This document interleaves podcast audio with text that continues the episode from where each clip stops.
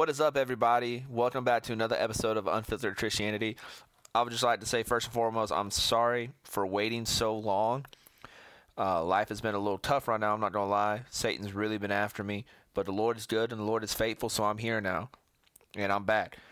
And, and I got kind of a tough topic to to talk to y'all about, but it's something that needs to be talked about, and it's and we're talking talk about the importance of the cross. And you say, Daniel, why would that be an important topic or a tough topic? Well, you'll see.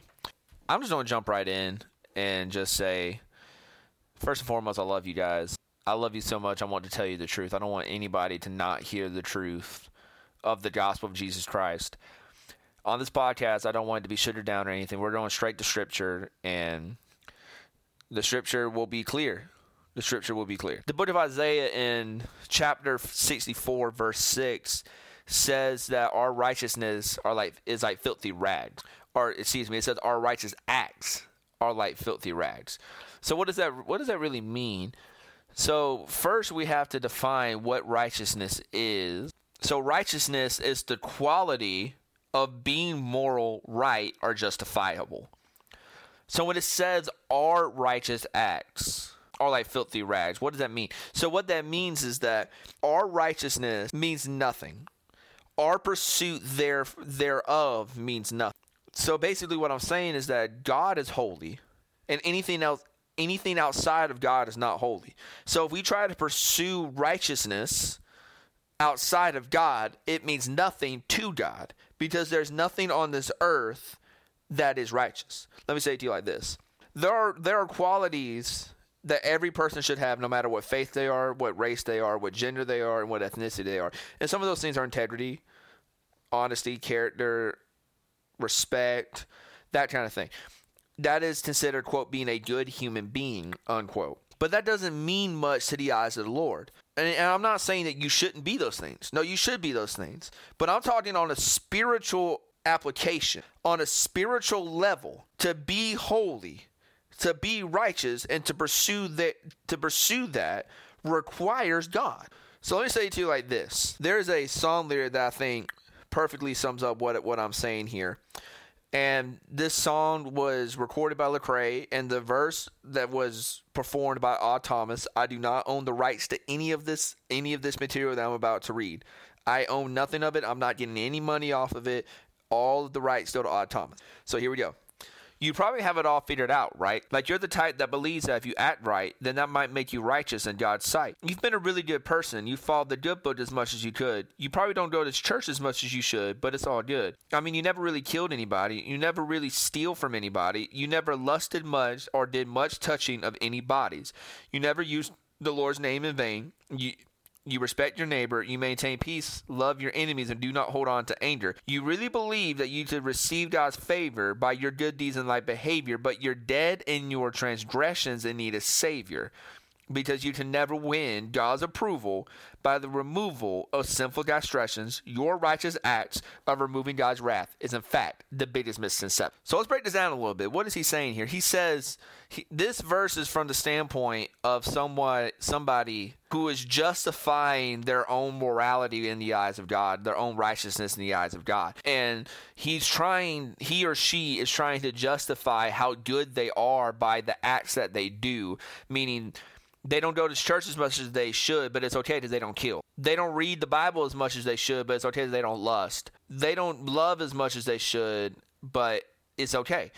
And so, and so, Thomas completely like drops a nuke on them by saying you're still dead in your transgressions and need a savior. So so this is pre-cross. This is pre-Jesus. What what I'm talking about right now is pre-Jesus. So before Jesus, right? You are dead in your transgressions and need a savior. There's a difference between having Jesus as God and having Jesus as Savior. Let me explain the difference.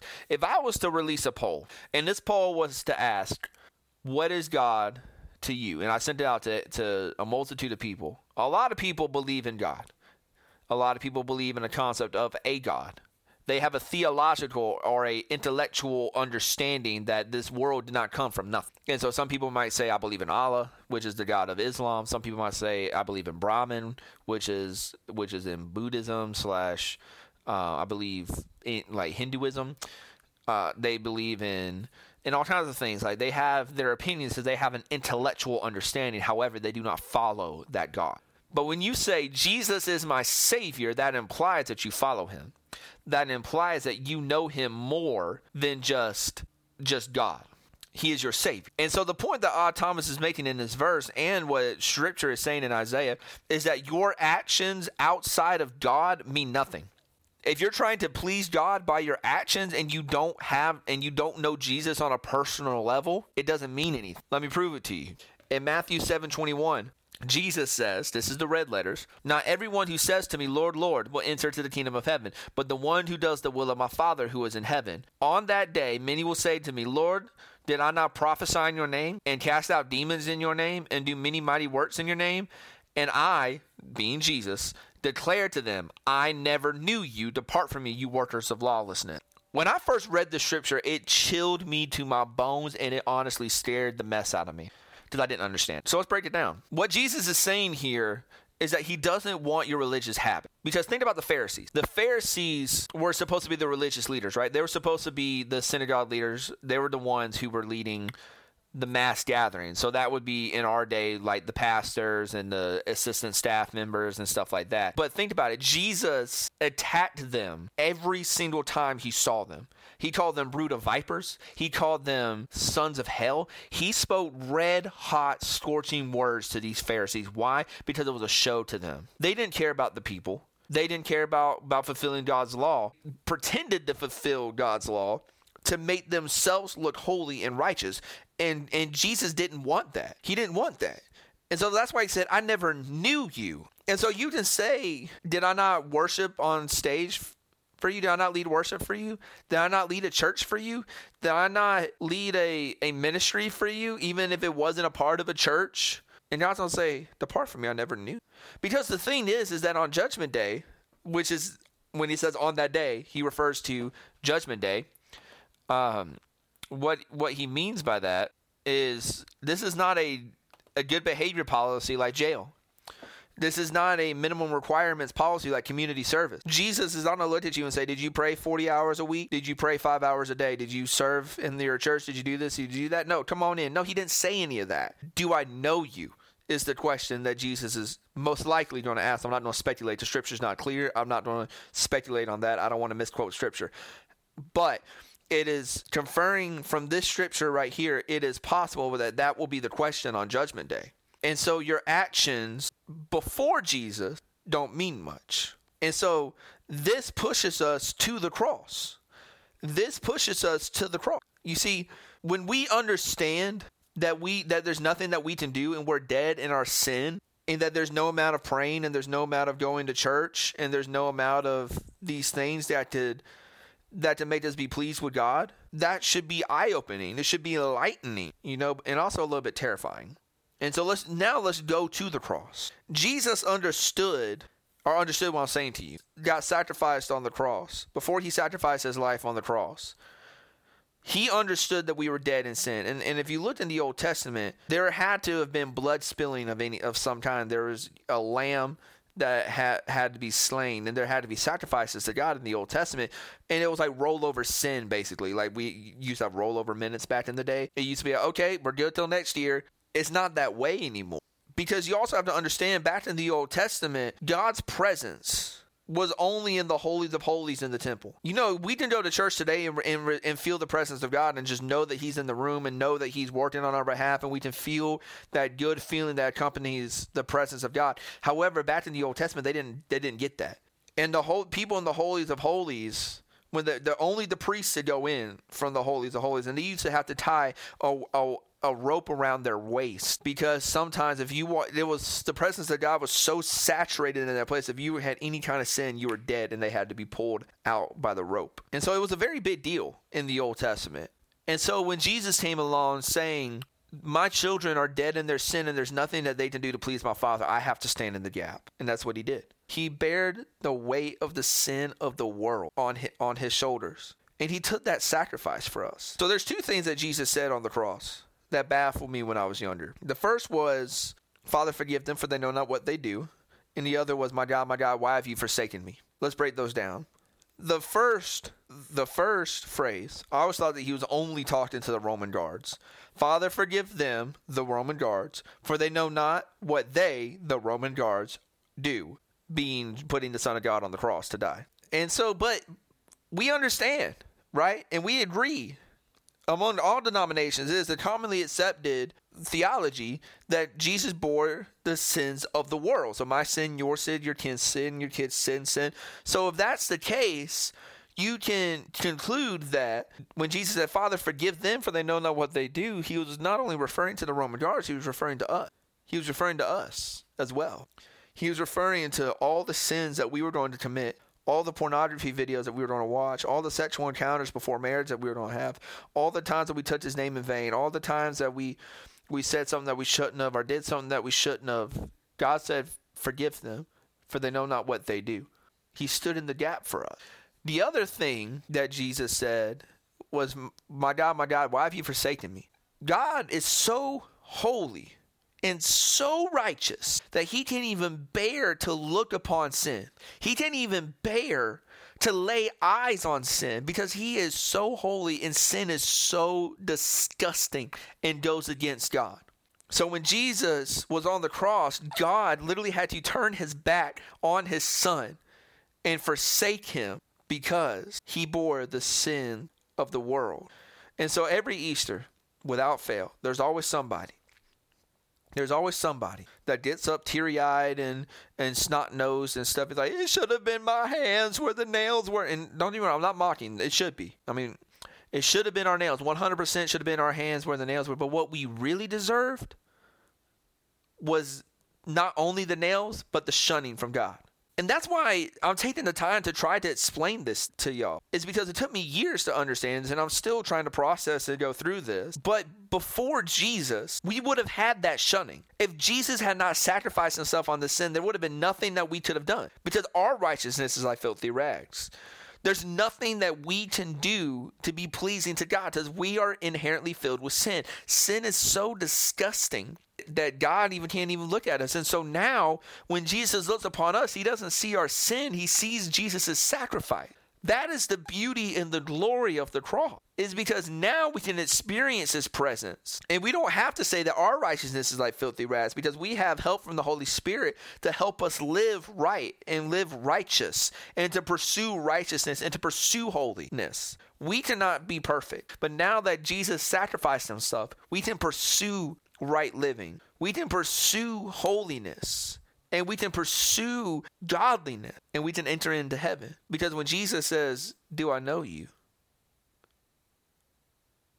We can say yes. But now, not only that, Jesus' sacrifice paid the price for our sin. And so that's why people like the thief on the cross next to Jesus was able to go into paradise. Because Jesus was sacrificing himself.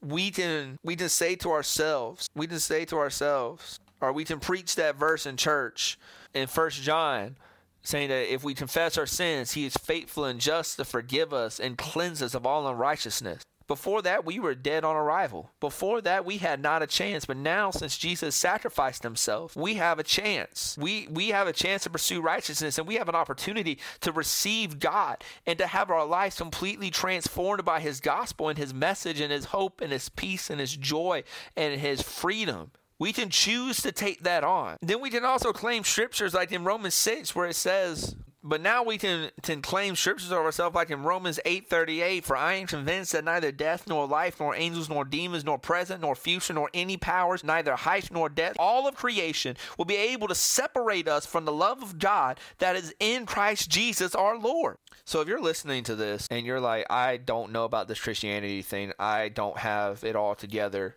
you're in good company. You can go back a couple episodes and listen to, to my testimony and my story and all the stuff that I've been through. Think about the thief on the cross. Like he was literally being crucified for a crime. If he was a thief, he probably wasn't the best person. But yet he but yet he was able to come into paradise because of the glory of the cross. And now he can't be separated from Jesus. What I'm saying to you is that you don't have to have it all figured out. You don't have to have it all right. You don't have to have it all together.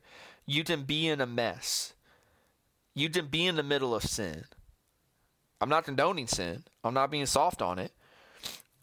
But you can come to Jesus And that's the flip side of what I was saying in the first half of the podcast. Since our righteousness is like filthy rags, Jesus took the price for our sins. And so now we don't have to live up to a certain standard to be pleasing to God.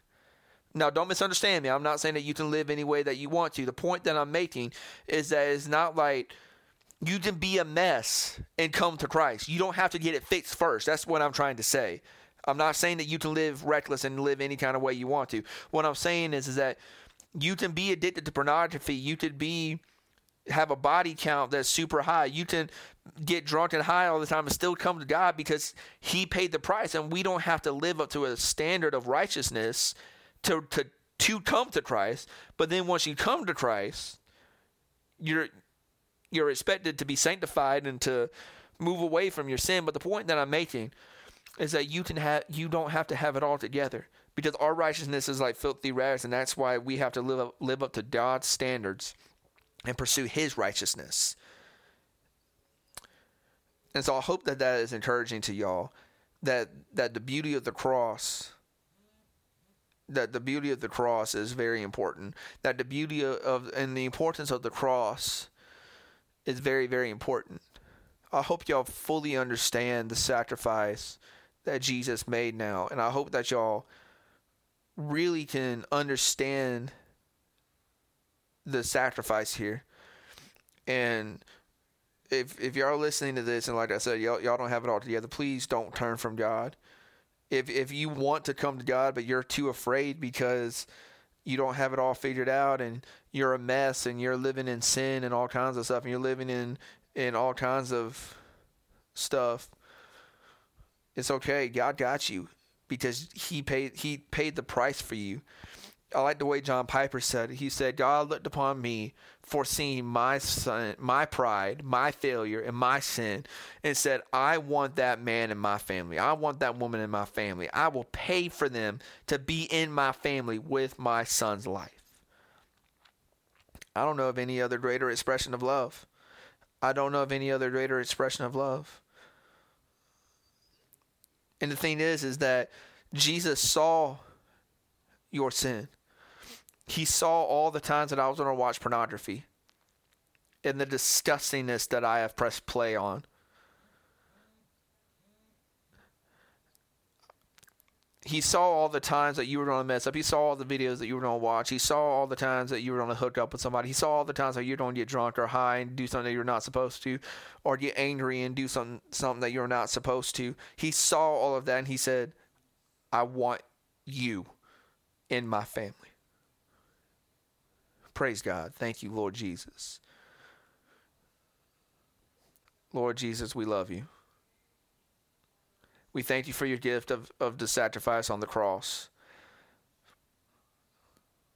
Lord, I pray that you would bless this this message, that people would be able to hear and experience your love, that they would know you for who you are, God, that they would not just serve you out of religious habit, but they would know you, that they would cherish your gift on the cross. Help us as we go through our, our weeks and our days going forward, God.